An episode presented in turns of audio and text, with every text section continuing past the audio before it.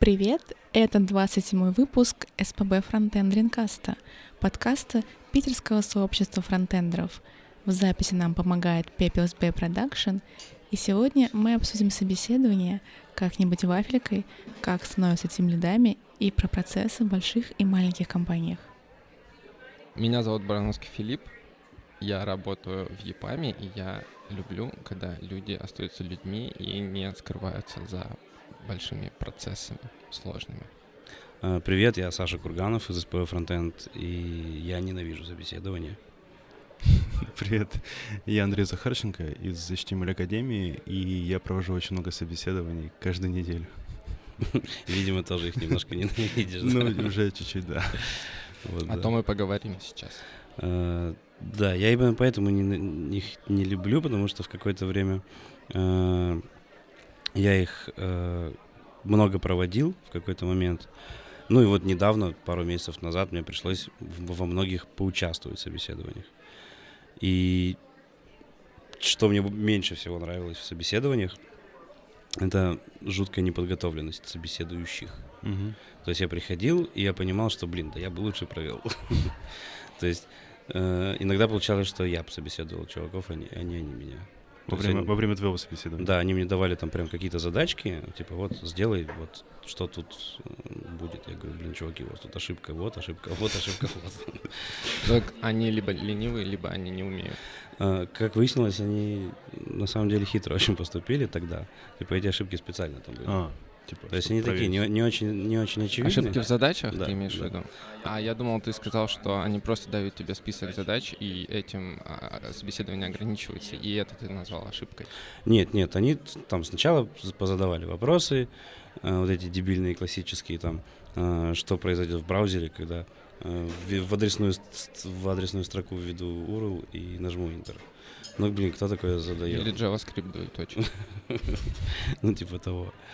Ну, то есть, э, но, окей, такие вопросы, в принципе, наверное, можно задавать, да, я там не претендую, что я там супер сеньор, и что мне нужно как-то по-особому собеседовать, если у них есть какая-то там э, программа на собеседование, нужно, наверное, ее выполнять.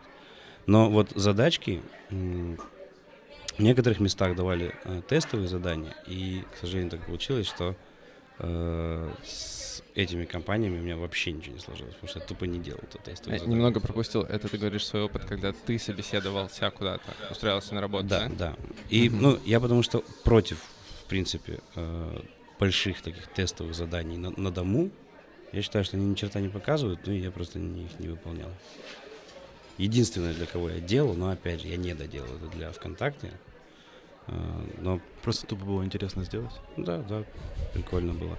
Но, типа, я все равно не доделал, потому что примерно там, когда я выполнил его там процентов на 80, мне уже прилетело там 4 оффера, и, ну, сиди, выбирай, чем мне в ВКонтакте. Mm. А с ними, то есть еще доделать тестовое, еще одно собеседование пройти, пока там процессы, ну, блин, я еще месяц без работы сидеть буду. Не а могли хочется. бы такого сотрудника получить? Могли бы, да, пусть жалеют. А я давал тестовые задания, и я вижу в этом смысл. Ну-ка расскажи. А, ты даешь тестовое задание, которое, очевидно, можно нагуглить. Угу. А, во-первых, это убирает, это знаешь, как а, этап номер один, ну, то есть две вещи — Первое из них — это как экзамены в школе. Понятно, что ты можешь к ним подготовиться. Ты можешь пойти, погуглить, э, научиться делать эту задачу, даже если ты не делал. Хотя кажется экзамен, чтобы проверить то, что ты знаешь. Но в этом и смысл, что хотя бы пусть экзамен тем мотивирует тебя это выучить. Поэтому ты даешь тот список, э, ну, тестовое задание, в которое включают все такие скиллы, которые ты хочешь от сотрудника, э, чтобы даже если он их э, не знает, uh-huh. он их минимально выучил. И это нормально, потому что важная часть не только уметь ну, там, тупо программировать, если это программист или еще что-то, а чтобы человек думал.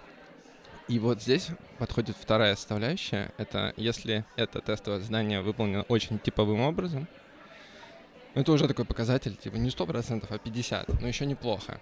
Но если оно выполнено креативно, это лучше. И вот если она выполнена креативно или типовым образом, то, зада... Э, то есть в обоих случаях задается вопрос, а почему ты так сделал? Если человек не включил голову, просто на нагуглил кучу всего и собрал воедино, чтобы выполнить это задание, чтобы оно удовлетворяло каким-то там э, критериям, э, ну, это показатель, что человек не очень включает мозги. А То есть, нет у тебя идеи, что они могли нагуглить креативное какое-нибудь решение? Так ты их спрашиваешь, почему так? А, то есть это типа Если это он до придумал, собеседования? Нет, после, когда он приносит Ага. выполненное задание, ты не просто его проверяешь как учитель, ти- типа там верно, неверно. А ты спрашиваешь, это, грубо говоря, повод спросить, а почему так? Если он его сам придумал, он объяснит, чем он руководствовался. А если он нагуглил, ну он выдаст какие-то тебе ответы, которые уже всем давно известны. А не интереснее это прям в процессе собеседования? Или типа такие тестовые, Есть- время А, реально, но есть разные люди. Нек- некоторым нужно посидеть, подумать. Ну, я, например, такой. Я э, такой долго думаю и много выдаю. И когда меня сразу спрашивают, я иногда могу хорошо ответить, если там зависит от настроения, а в иные дни могу долго затормозить и не тебе ничего. И когда ты собеседуешь людей, надо понимать, что разные типы людей психологически могут. Ну, попадаться. может быть. Ну, я тоже не скажу, что умный разработчик, я тоже часто туплю, но мне типа при- приятней, ну, когда прямо в процессе дают какую-нибудь небольшую задачку, я прям там сижу над ней думаю. И а, когда я сам проводил собеседование, я проводил только так. Во-первых, это не растягивает, в принципе, сам процесс найма, потому что когда у тебя длинное тестовое домашнее задание, тебе сначала нужно позвать человека прособеседовать. а, Первое, там, с HR, например, потом ему даются т- тестовые задания, потом еще техническое тестовое задание. А вот если это небольшие задания, так скажем, прямо тут, то, ну, пускай это будет растянутое одно большое собеседование там, на 4 часа, но это все делается в один день. И так, наверное, все-таки удобно. И можно, ну, когда ты видишь, как человек прямо при тебе решает какую-то задачу, ты сразу видишь, а как он думает. То есть а он, еще он может рассказывать. ну, Ну, то есть, естественно, ты просишь, просишь его не молчи, а типа озвучивай свои мысли. Там не, ну, типа, вот, или там на, на вот этой доске и прочее. Не какие-нибудь там бе- безумства, типа, да, напиши мне алгоритм там лифтов в небоскребе, а какую-нибудь простенькую задачу, там, не знаю, вот там пройдись мне по массиву, что-нибудь там поделай. И вот, кстати, это решает ту проблему, которая вот была у Саши, что а, просто он, не делал тестовые задания, потому что ему было скучно. Просто если бы он эти задания получил бы во время собеседования, то у тех же самых работодателей было бы больше шансов получить свою команду. Именно, именно. То есть многие, э, ну, будем честными, фронтендеры сейчас сильно зазнались и, так скажем, требуют себе какого-то особого отношения. Ну и, в принципе, понятно почему. э, И, наверное, могут себе такое позволить. Их много хотят, они очень востребованы.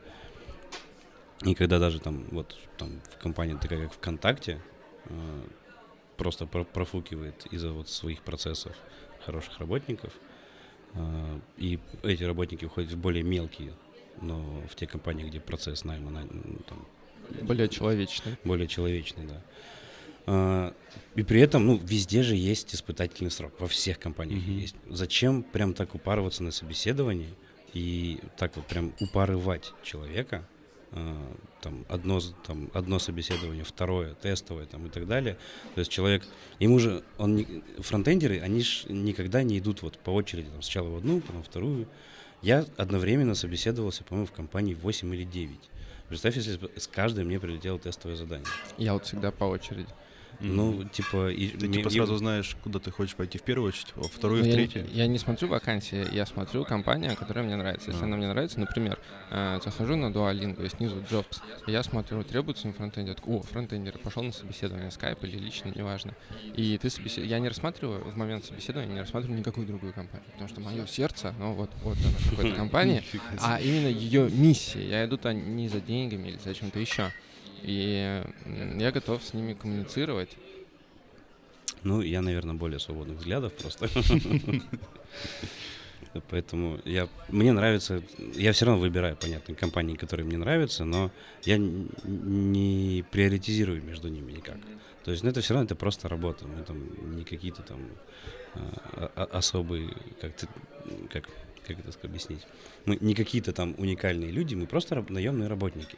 Мы все равно выполняем одну и ту же работу везде. Неважно, будет это ВКонтакте, там, или какой-нибудь блокчейн-стартап, а, или там какая-нибудь а, IP-телефония или что-нибудь такое. Или тот же Яндекс. Все равно работа будет одинаковая. Это все равно JavaScript, это все равно CSS, это все равно HTML. На мой взгляд, именно это и делает работу не, не очень важной. А важной именно социальная составляющая, потому что слово компания, она есть как А компания, группа людей. А нет, нет у тебя такого, как бы, такой возможные проблемы, что типа ты извне посмотрел на компанию, тебе понравилось, и ты вроде пришел к нее, но до, до собеседования ты даже не мог представить, что там совсем другой коллектив, совсем другая компания, чем она кажется извне. Я понял твой вопрос. А, в этом случае я делаю следующим образом. Это история, как я устроился в EPAM в 2014 году. Я пришел к ним на собеседование, а, пособеседовался, потом я им понравился, они сделали мне job offer, по-моему, или еще до job offer а. Я пришел к ним второй раз, чтобы еще поболтать, ну, на всякий случай. И заодно посмотреть, как там люди живут. Ну, я не очень понял, но я ходил по open space и с кем-то даже на кухне кофе пил. И я подумал, что все равно как-то, ну, может быть, я новенький, со мной не хотят общаться или не знают, кто я такой. Ну, странно же, когда в офисе ходит парень, которого вы не знаете. Поэтому я решил третий раз к ним прийти. И я тусил там примерно по два часа я проводил, просто общаясь с народом, как будто я, ну, сотрудник, Местный. но у меня нет задач, да.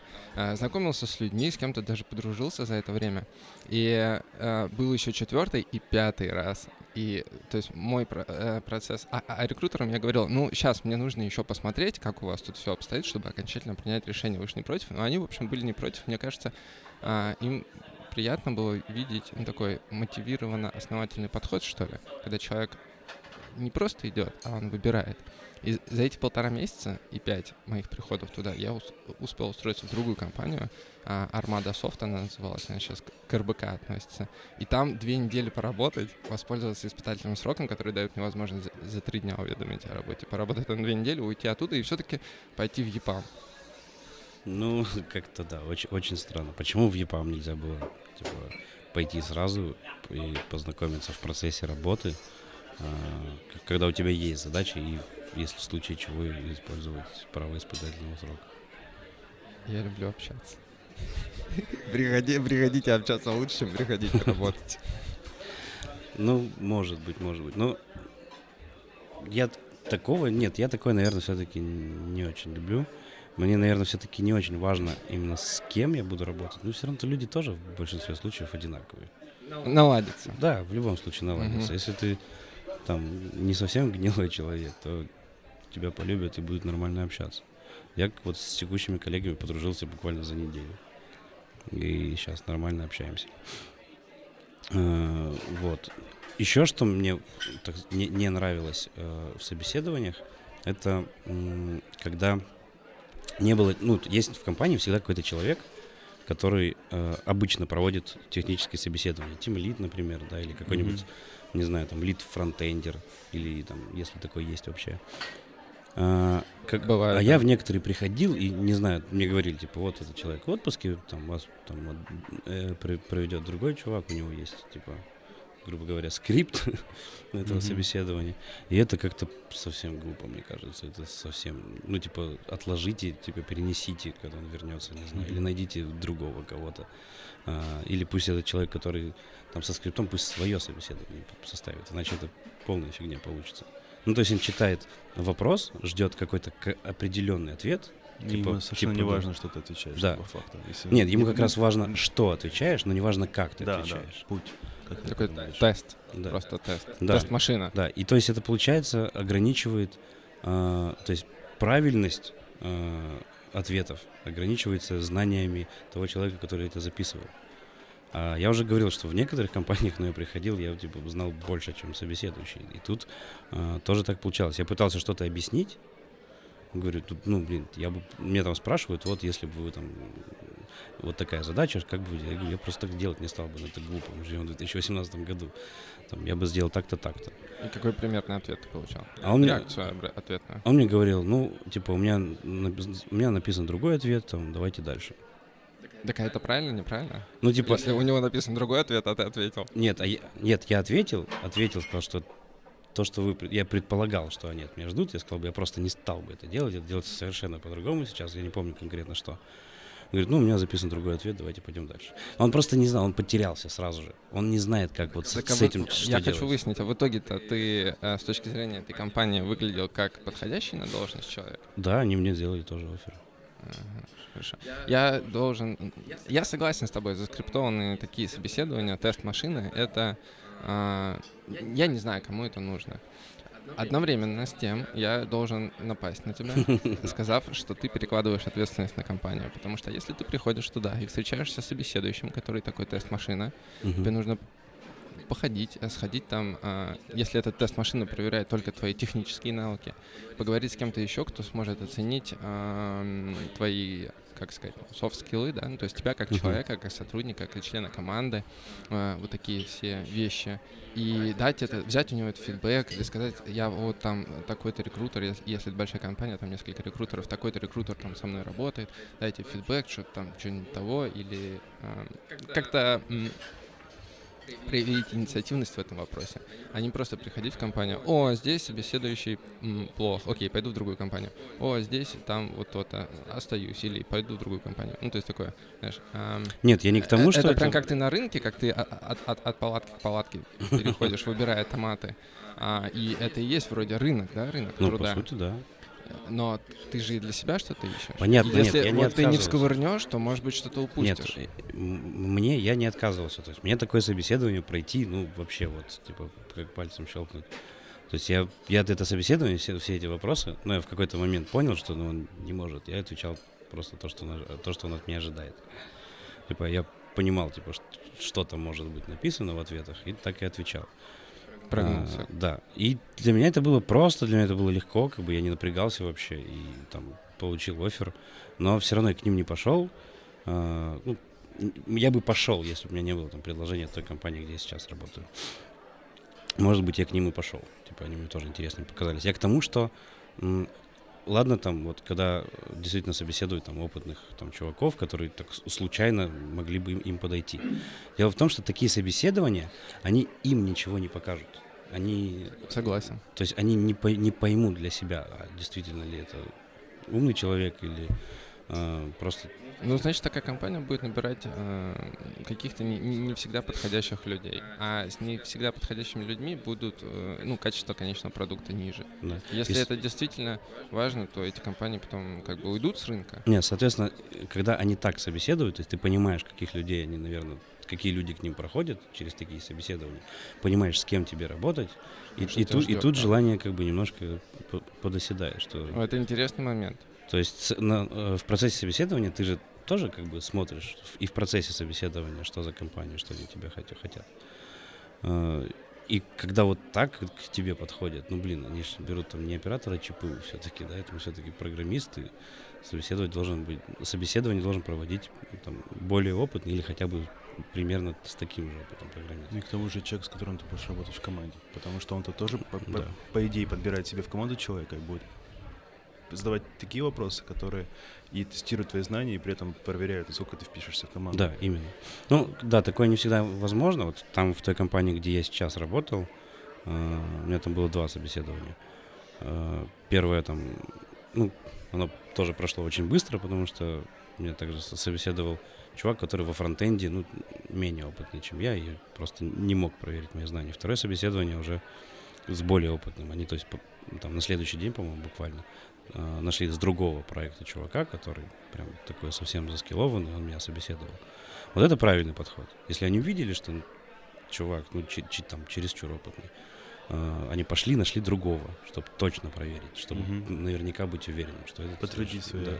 ощущения. Что да, да, да. И э, вот это, наверное, правильный вариант. А теперь они, вот у них прошло, типа, я им сказал, ну, блин, блин, Типа, это я вас, наверное, собеседовал, типа, а не вы меня. А я понял сразу, что чувак намного меньше меня знает. Ну, может, там вообще бэкэндчик напротив меня сидел, не знаю. вот. А, и то есть мне даже, наверное, обидно в какой-то мере, что типа к, к моему найму так подошли так да, так, да, спустя да. рукава. Я на самом деле тебя понимаю. Потому что у меня тоже была такая ситуация, когда меня вроде бы тестировал э, технический директор компании, в которую я устраивался. Но сразу было ощущение, что человек не очень разбирается в этой теме. Он задавал вопросы ну, максимально простые, такие, которые там проходятся на самых там самых первых шагах. И когда я устроился в эту компанию, ну просто мне повезло, что в процессе собеседования пришел а, просто старший разработчик. И тут я понял разницу между чуваком, чуваком, который типа управлял ими, и он был управленцем uh-huh. и человеком, который а, занимался именно внутри этими всеми процессами, он задавал нормальные вопросы, именно я к нему пришел. Потом по факту техгир ушел, и этот старший разработчик стал техгиром. И это было классно. Я прям понял, что я все на самом деле правильно сделал, что я не ушел с самого начала, дождался хотя бы середины, и мне повезло, что он пришел на собеседование тоже. Мгм. А сейчас ты тоже проводишь собеседование? Да, я, будучи одним из кураторов в академии, я провожу огромное количество собеседований наставников. Это те люди, которые помогают нашим студентам а, проходить курсы. И у нас есть э, разные курсы, и обычно эти курсы э, на собеседование мы ставим тех людей, которые разбираются очень хорошо в тех технологиях, которым а, мы учим на этих курсах. Мгм. И я провожу собеседование на те интенсивы, которые посвящены верстке. И по сути, когда я пришел только в академию, меня сразу, сразу поставили перед фактом, что смотри, в общем-то, вот там нужны наставники, ищи как хочешь. Это твои личные проблемы. И по знакомым, по друзьям спрашивая, кто там, типа, хотел бы делиться своими знаниями. А, Ищи людей, которые какое-то отношение имеют к обучению. Где угодно. Мгм. И э, сначала это было, ну, опять же, у меня не было никакого опыта. Я знал, что нужно, потому что я сам был к тому времени наставником. И знал, что мне бы хотелось бы, как именно люди должны э, уметь объяснять. И вот я поставил просто в основу э, знания и э, примерно отношение к обучению. И от, этого отталкивался. Сейчас я провожу там 2-3 собеседования в неделю на наш продвинутый курс по. И по факту э, самым интересным для меня как раз-таки является проверка знаний в процессе.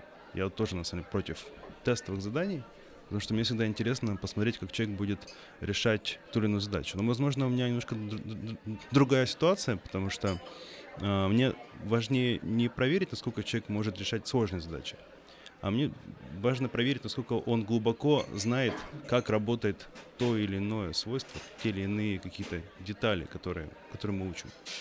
Вот, поэтому э, немножко другая ситуация. Мне нужно именно проверить, как человек может объяснить что-то.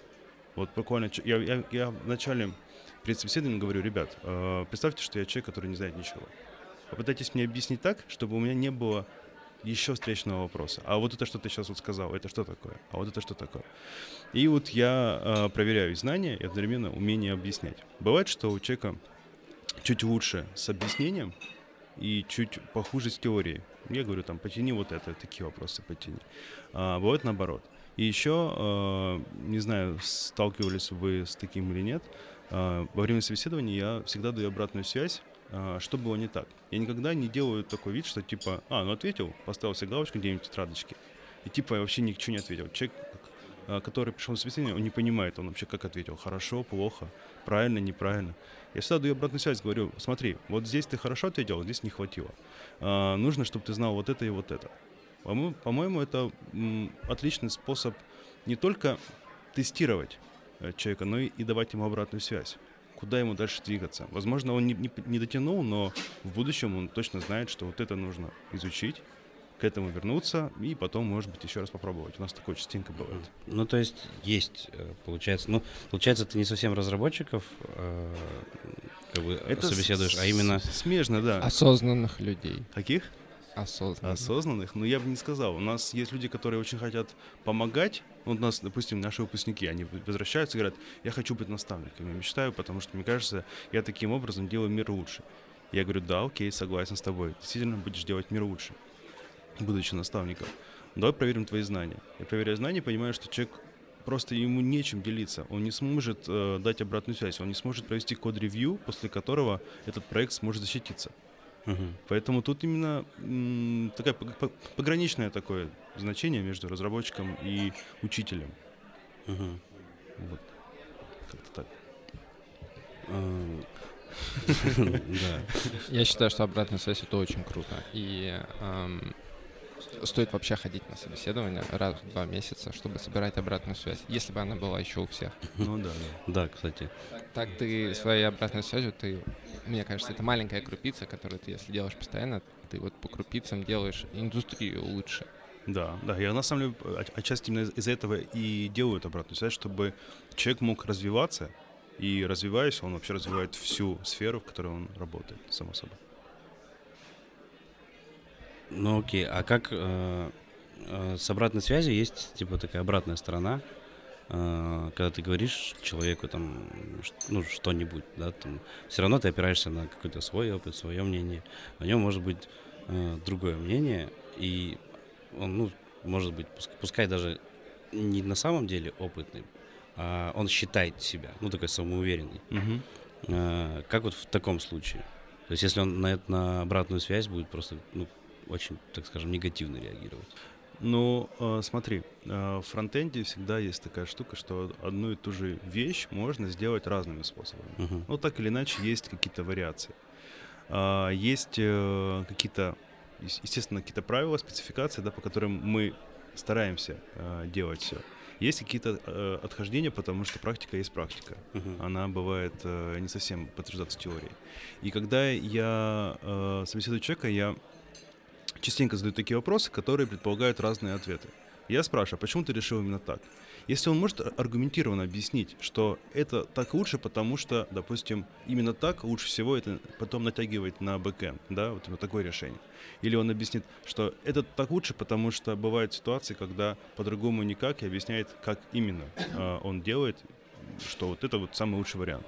Это, с моей точки зрения, все, нормально. Если он э, говорит совсем э, ерунду, я ему объясняю, что а, так делать не стоит, потому что и потому что. И он начинает со мной спорить.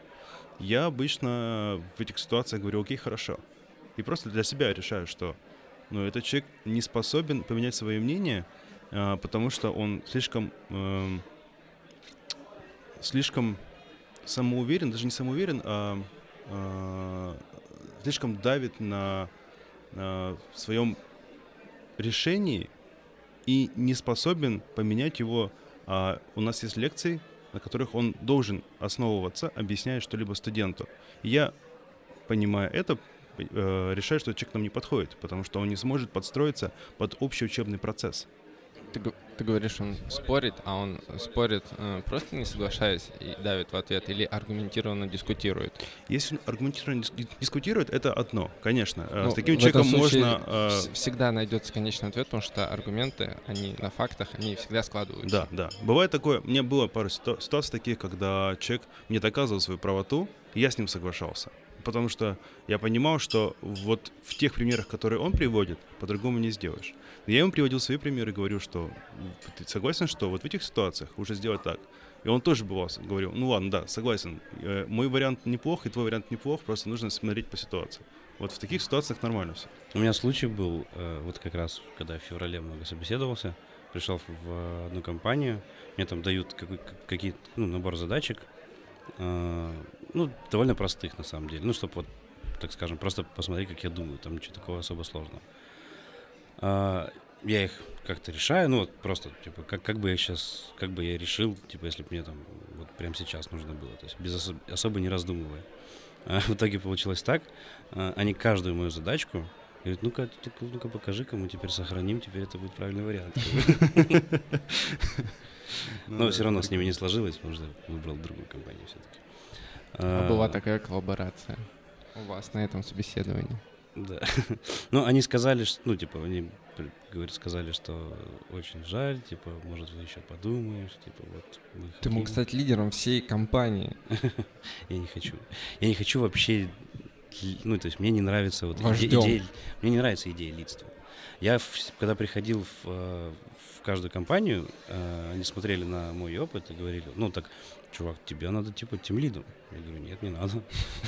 Мне отлично работает с программистом. Это, это вам надо, мне еще, типа, я не хочу, мне рано, как бы. Я пока тут не всего достиг, так скажем. А как же слава единомышленники, поклонницы, поклонники, м, этого мне, последователи? у меня для этого целое сообщество есть, как бы. Понятно. Э, Ну, то есть, но при этом я вот пришел сейчас в, вот в эту компанию, я их предупреждал, что я не хочу лидить, вообще не хочу никак с этим быть связанным, я хочу, типа, ну, просто отвечать за фронтенд. Они придумали, что, типа, ладно, хорошо, тем лидом не хочешь, будешь фронтенд лидом. Нашли компромисс. да, все равно, все равно за, за- теперь ответственный за фронтенд. Ну, мне, в принципе, не знаю, мне не близка идея тимлидства, потому что это все-таки что-то к, менедж, к менеджменту близкое. То есть я бы хотел, не знаю, расти в сторону, ну, в какую-то более техническую, то есть туда, где меньше людей. Solution архитектор. Ну, типа того, да, да. Или, ну, типа, а дальше там техлит, там, именно техлит. Вот это было, наверное, там техлит, техдир и так далее. А с людьми взаимодействовать, ну, это не мое. Я не очень большой поклонник людей. А я люблю людей. А ты, как я понимаю, тимлит, да, сейчас? Нет, в ЕПАМе я не тимлит. Но, Но, был. но был. Я до этого... эм, я работал до этого в компании... В общем-то, эм, тайтла, как такового, тимлида, у меня никогда еще не было.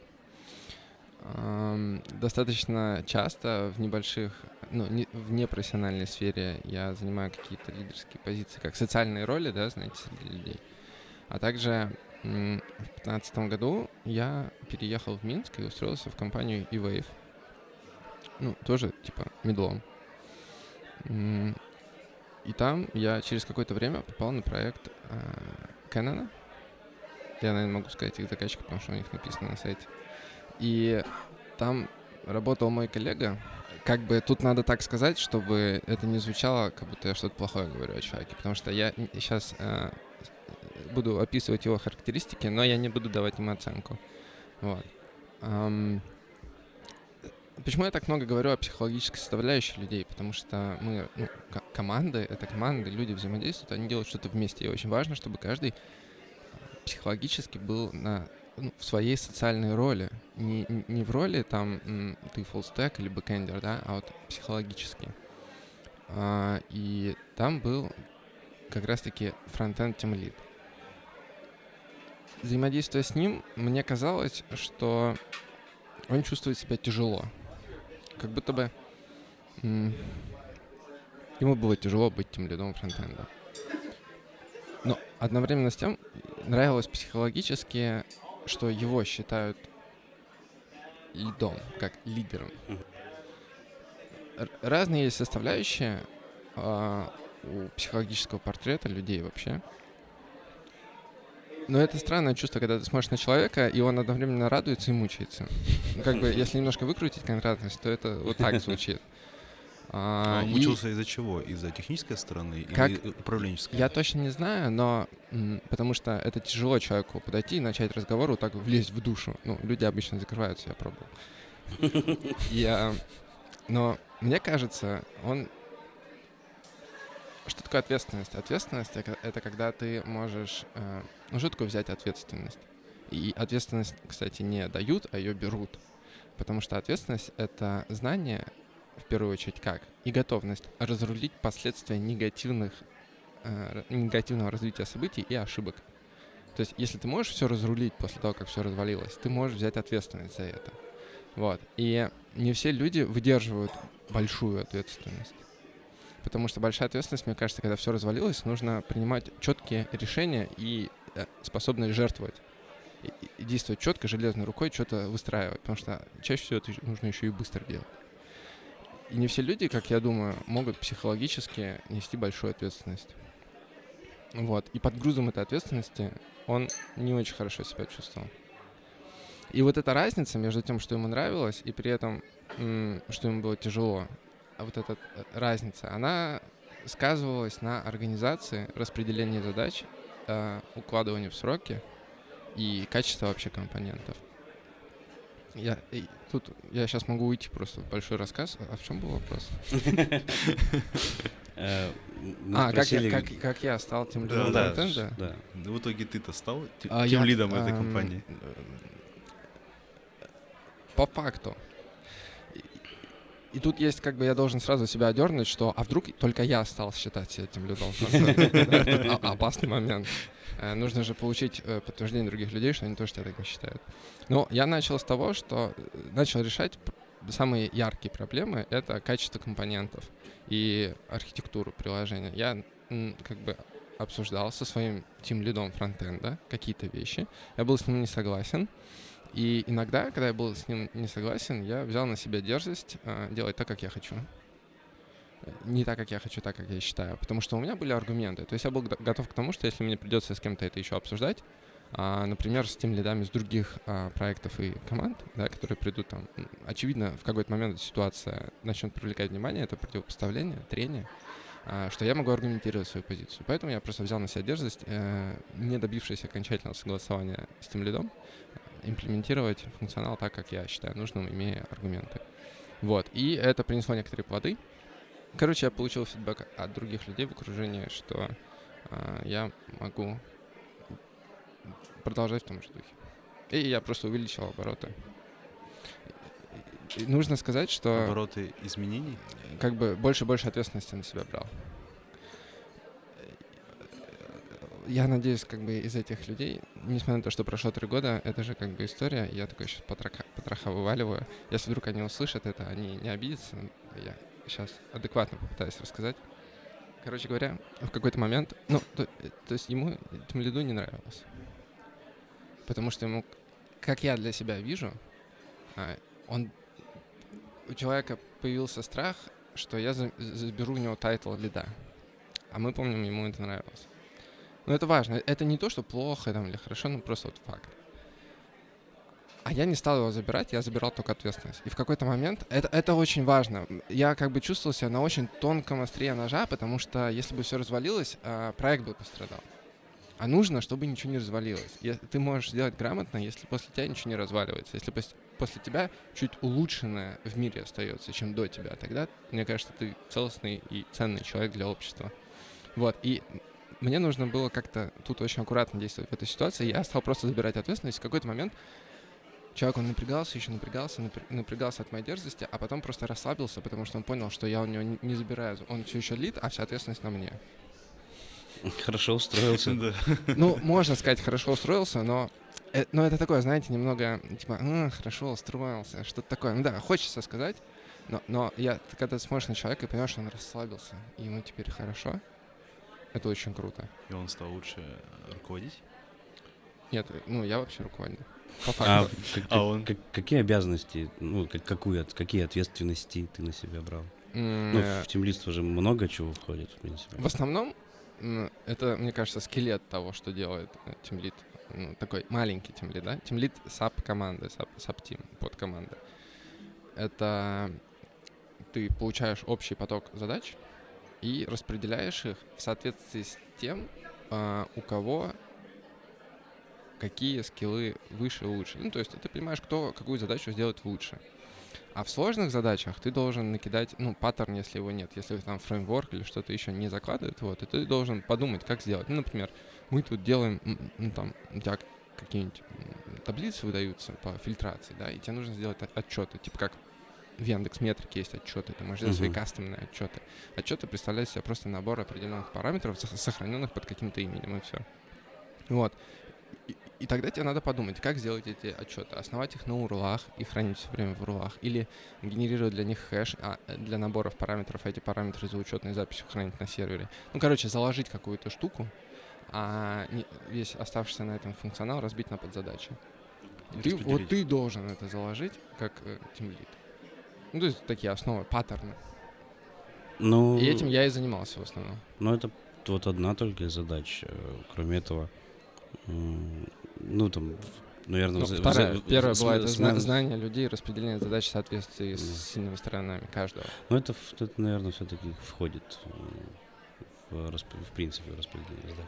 А с менеджерами, вот там, с продуктами, с project менеджером ты как-то взаимодействовал? С project менеджером взаимодействовал. И все воспринимали тебя как тим лида? Ну, понимаешь, когда вот, вот есть команда, представь себе, 8 человек, да, и в ней а, один project менеджер один как бы большая часть людей разработчики. А что значит разработчики? Ну, в данном случае я имею в виду, что люди, которые приходят на работу, делают таски и уходят. И, и среди всего количества человек, который все время подходит, все время обсуждает, все время дискутирует, он тебе аргументы приводит. Иногда он убеждает тебя своими аргументами, ты соглашаешься с этими аргументами, потому что они основаны на, на фактах и так далее. Ну, то есть такой проактивный человек, который может подтвердить свое мнение какими-то вещами, у тебя э, э, складывается к нему ну, уважительное отношение, и со временем, с течением времени, у тебя растет доверие к его а, видению и к его методам решения задач. Так это и есть лидер. Неважно, кому ты какой title или ярлык на, навесишь. Ты угу. либо лидер, либо нет. И ну, чем все закончилось? Ну, сдали проект, первый релиз, э, зарелизился, э, вот. А потом я решил уехать путешествовать в Мексику и уволился из этой компании. А потом я узнал, что через 4 месяца того человека тоже уволили. Ну, смотри, еще Точно, такой, он сам ушел. такой еще важный вопрос.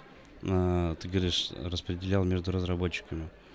Я часто замечал, э, очень много тем лидов, с которыми я знаком, не справляются с задачей, когда он понимает, что вот есть человек, разработчик, который с, вот с конкретной задачей справится лучше всего в команде. А этот человек не хочет. Ну вот ему надоело. Он говорит, да что вы мне это суете? Я хочу что-нибудь новое поделать. Что вы мне одно и то же суете? Ой, это чисто менеджерская проблема, потому что тут уже дело не в технологиях, а в том, чтобы мотивировать твоих сотрудников. А Нужно каждому как бы залезть в душу, узнать, что у него. А, Может быть, у него мотивация упала вообще не связанная с работой, но сам человек думает, что ему наскучила работа, а в действительности его там гнетет в личной жизни что-то, и у него падает общая мотивация по жизни, ко Мгм. всему, в том числе и к работе. А, Как бы такие менеджерские вещи, это уже такой прям тимлит, тимлит, типа, ты очень много менеджерского на себя берешь, и я в этой позиции не был, Мгм. только книжки читал. Но читая книжки, я понимаю, что это очень важная э, составляющая, ну, как важная, большая, и с этим часто менеджеры сталкиваются. Мотивация людей, с которыми они работают. Я вот именно поэтому, ну, вот из-за таких вот менеджерских вещей, из-за таких э, важных скиллов, понимаю, что я не хочу этим лидить, потому что это действительно важно, и без этого будет плохо всем. А, я не умею и не хочу уметь вот это делать. А ты знаешь, когда у тебя будут дети, будет та же самая проблема. Да, А ты будешь им говорить, ходи в школу, учись, а у них не будет мотивации. если, если, конечно, у меня будут дети. Ты готовишься к детям? Ну, такой способ подготовиться, да, к родительской жизни, стать тем лидом. Тем лидом. Kind of. На- Над фронтендерами обязательно, потому что Можно добавлять. как раз как дети все. Можно добавлять, да, Ну, просто вакансии. мы все избалованные. Именно. Ну да, с- над фронтендерами, наверное, как, как, как, как, как вот родителю нужно следить. Мне кажется, просто если какие-нибудь .NET разработчики или там, я не знаю, ну да, .NET, мне кажется, он такой суровый. А с ними как в армии, с ротой. Может быть. А, Очень похоже на то, или с джавистами там. Ну, то есть, тебе, в принципе, вот так показал, как ты говоришь, мне показалось, что тебе нравится вся эта Да, мне тема. нравится. То есть ты, по сути, такой сам себе вот именно управленец. Есть тебе хочется. Я так понимаю, заниматься. что да. Я э, хорошо лажу с людьми, когда у нас есть общая мотивация. Я могу... э, я получал фидбэк от людей, что я им во многом помог, в том числе какие-то внутренние узлы Мгм. развязать. Вроде А. как, как тимлид психолог. Типа того. Ну, тимлид, он и должен в какой-то мере быть и менеджером, психологом, потому что тимлид это такая связка вот как раз между руко- руководством и командой Командой. разработки. Это не Он должен как бы- быть человек на коне, который рабов погоняет кнутом. Да, так так да, не да, сработает. Он, при этом он должен быть и там, и там. То есть он должен, не должен быть на чьей-то стороне. Он как раз вот такой мостик между ними. И это, ну, действительно сложная, жуткая работа, тяжелая. Кому-то, может, это нравится, но не мне. Я, наверное, все-таки, Филиппу точно нравится. я, наверное, все-таки не управленец. Я, я, я хочу работать с машинами, как я уже Тут- говорил. Тут смотрел выпуск, почему люди уходят из IT. Там а, в списке топовых причин было две. Одна из них это скука у разработчиков, недостаток общения. А очень много всего происходит у менеджеров, но они страдают от стресса. Ну, если так, то получается у тебя будет очень есть С этой стороны стресс, а с этой стороны скука. И такой сбалансированный. Но еще, ну, тем, тем лид же еще очень должен, так скажем, за процессы как- как-то понимать. То есть вот в скрамы, аджайлы и там вот это вот все. Они скорее как инструменты нужны тебе, чтобы лучше все гладко сделать. Но это, то есть, тебе нужно дополнительно, ну, чтобы стать тем лидом, тебе не просто нужно быть хорошим разработчиком. Ну, чтобы починить колесо машины, тебе, тебе недостаточно просто крутить его руками, надо еще и гаечным ключом владеть. И в данном случае э, э, процессы построения работы, то есть координации команды, ты можешь как бы это делать просто, как бы, а давайте, значит, вот так вот сделаем, и каждый раз у тебя будут какие-то снисхождения. А можешь воспользоваться каким-то другим опытом э, других людей и э, готовыми инструментами для построения, которые тебе помогут. Вот. Э, Например, э, ребятами, э, японскими коллегами с автозавода Toyota, которые придумали Agile. Я вот этого никогда не понимал, и да и не хочу понимать. У нас а, в, каждой, в каждую компанию, куда я прих- приходил, то есть обязательно был менеджер, который там вводил, как бы, э, менялся менеджер и вводил новую систему. Мы теперь работаем вот так. И никогда это не работало. Он просто не понимал, зачем. Может быть. Если может бы он быть. понимал, зачем, то он ввел ту систему, которая здесь нужна. А они вводили, потому что думали, что это правильно. И получалось, наверное, в этих случаях, что они вводили не то, что требовалось, поэтому оно и не срабатывало. Ну, мне кажется, просто, ну, как бы в реальной жизни все-таки такие эти системы, они должны, то есть их должны хотеть все, мне кажется. То есть нужно донести до всех, что так будет лучше. Не надо и, и до них доносить. а, надо попробовать. Можно, при- например... э, Можно вообще никому ничего не говорить и ввести. Да, ты можешь, ты можешь сделать у себя в Trello борду и ам, там распределять задачи и ставить дедлайны в соответствии со скрамом. Никому не говорить, для всех это будет waterfall. Но э, если люди почувствуют облегчение, значит, это тот инструмент, который нужен. Я вот, например, так в семье сделал. Это не, не относится к IT. Никто не знает, что у меня agile в семье. Кроме меня и моей Trello борды. Но сейчас ты вообще спалился, вот прям все, управление максимальный. Но, ну и плюс еще я все-таки больше там работаю в маленьких компаниях, в маленьких командах. Там я не думаю, что такие сложные процессы. Ну вот разберем прям. скрам. Хочешь разобрать скрам? Давай. У Я тебя- в нем не понимаю, давай разберем. То есть у тебя есть э, Подожди, набор- сейчас, на примере компании или семьи? компания. А, окей. Это так еще. Мы же тут это В, семье, agile. надо, да. А, Это, кстати, большое движение на Западе. Agile Family. Agile Families. Так, Серьезно. Можно погуглить, да, интересно. Ну там такие всякие топовые специалисты, они вот еще и в личную жизнь переносят, но не об этом речь, про скрам, да. У тебя есть большой объем работы, и ты, ну, например, его можно логически разбить на три компонента.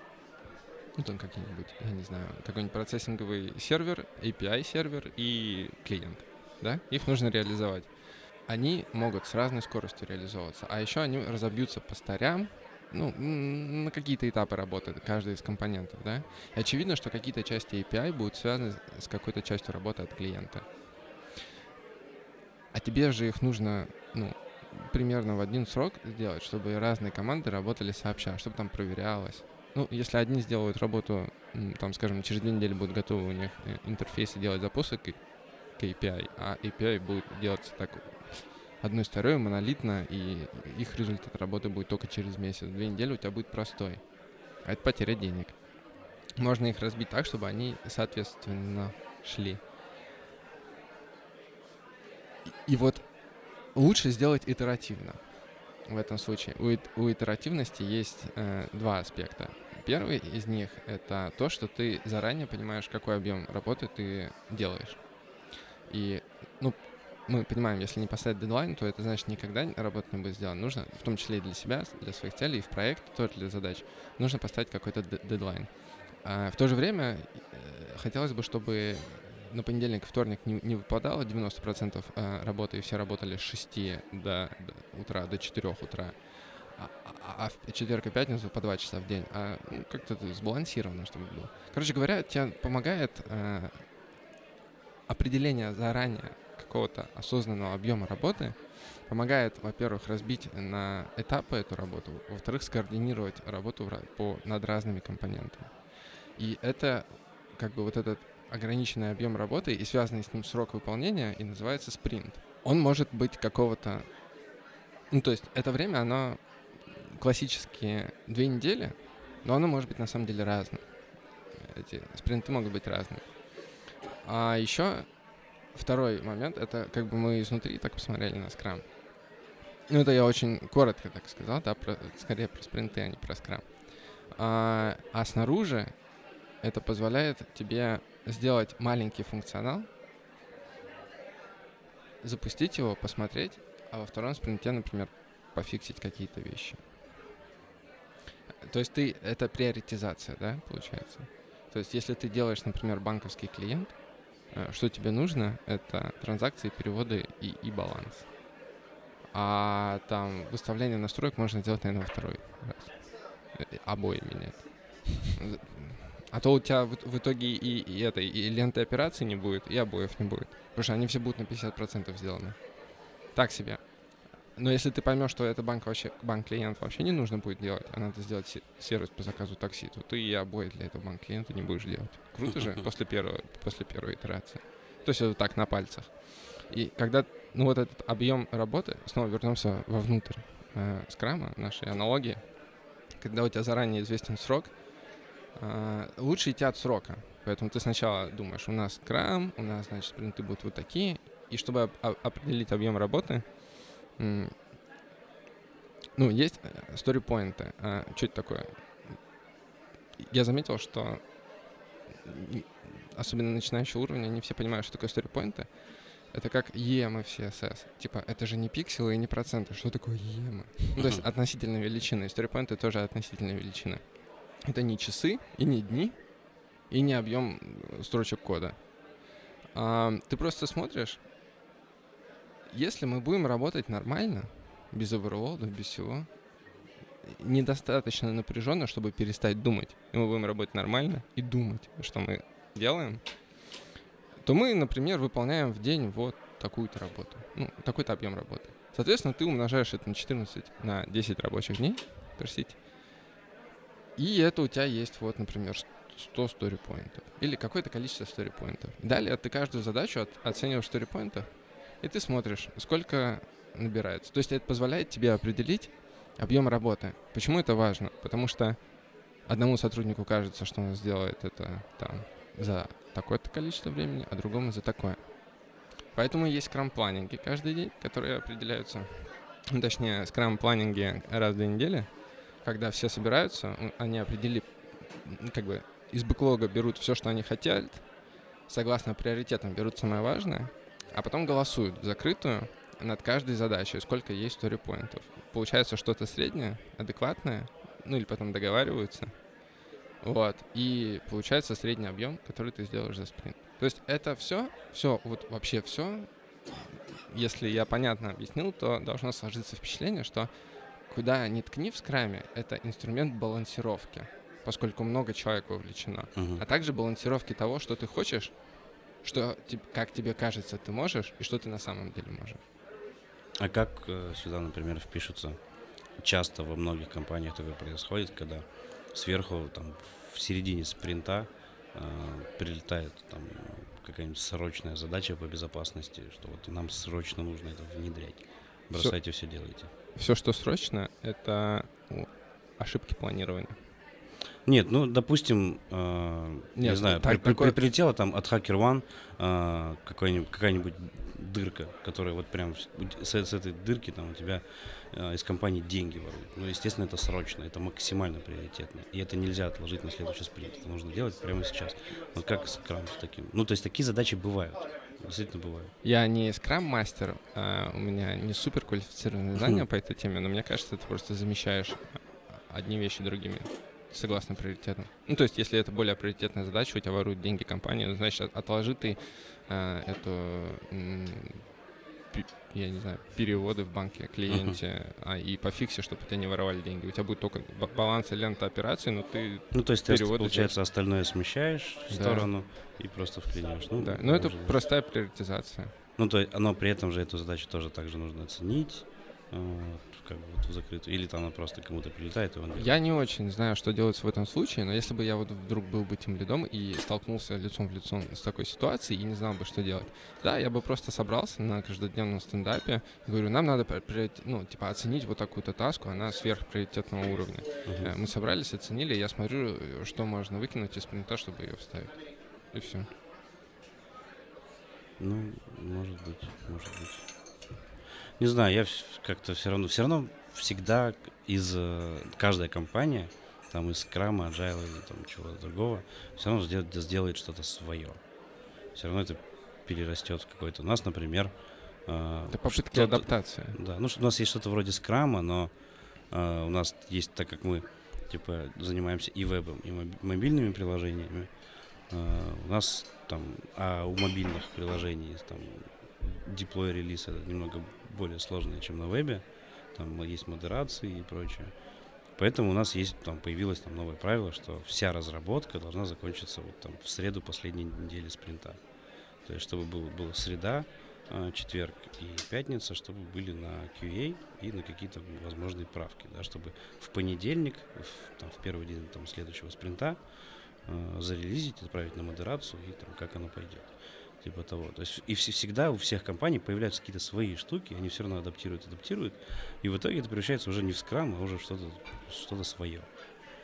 То есть я вот к тому, что и вот ну, не бывает такое, что вот ты берешь чью-то, как бы, э, все равно скрам же придумали тоже где-то для себя.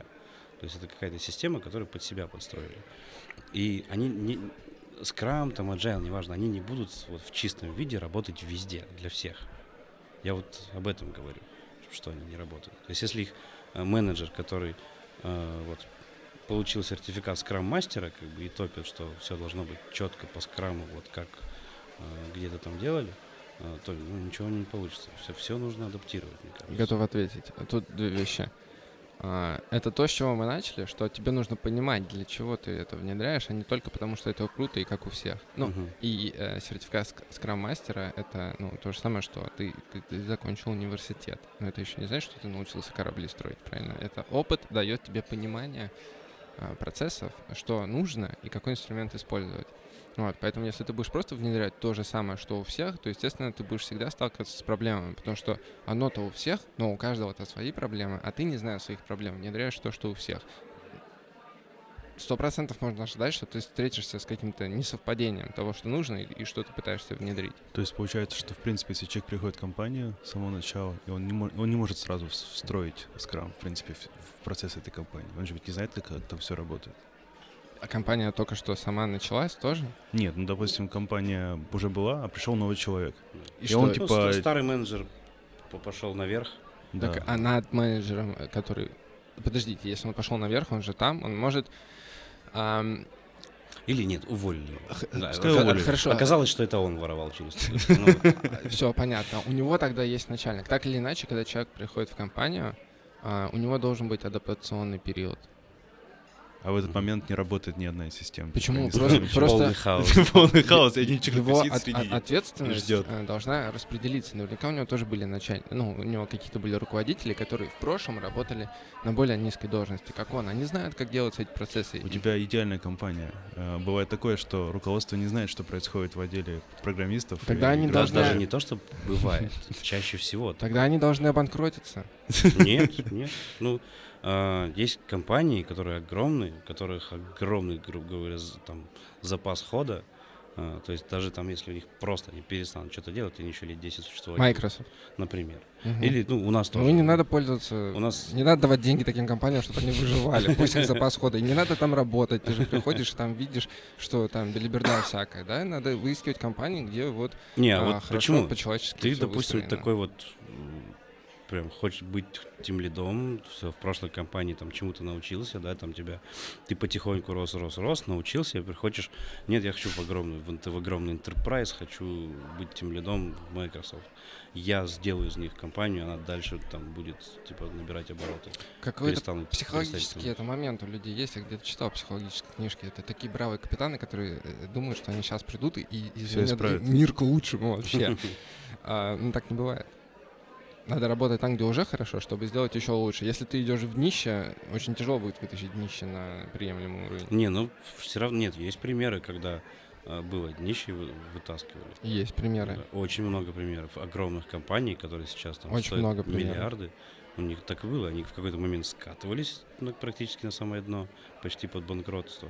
А потом приходил какой-то чувак или возвращался какой-то чувак. Ну, ну Все мы знаем. Ну там было как бы, может быть, короче говоря, несколько каких-то это может быть завязано на денежном потоке от потребителей, связано с маркетингом или с чем-то еще. Это же не упирается только э, в одного э, менеджера, который там неправильно делает скрам-процессы. Правильно? Из-за этого компания не будет обанкрачиваться. Обанкрачиваться? Ну, вот. Хотя Но... стартап может. Ну, когда просто вопрос был какой: ты приходишь, а, ты менеджер, ты приходишь в компанию, предыдущего уволили, и как тебе внедрить скрам-процесс, если ты не знаешь, как там, ты же так, вот об Мне, этом мне на самом деле больше было интересно, а, кому лучше это делать. То есть может ли человек прийти в компанию и сразу его взять и ввести? Или это именно исходит из опыта работы именно в, этом, в этой компании? Надо когда немного- ты знаешь вообще все, что происходит в этой компании. Мне кажется, прежде чем вообще что-либо делать, надо немножко Да. потусить и узнать, что происходит. Ну, дайвин, естественно, нужен быть, должен быть, и он должен быть какой-то понятный и настроенный. Там в многих компаниях вообще нет никакого. То есть ты приходишь и а, где я вообще, что делать, что происходит, кто все эти люди. То есть нет какого-то человека, который тебя, так скажем, ведет.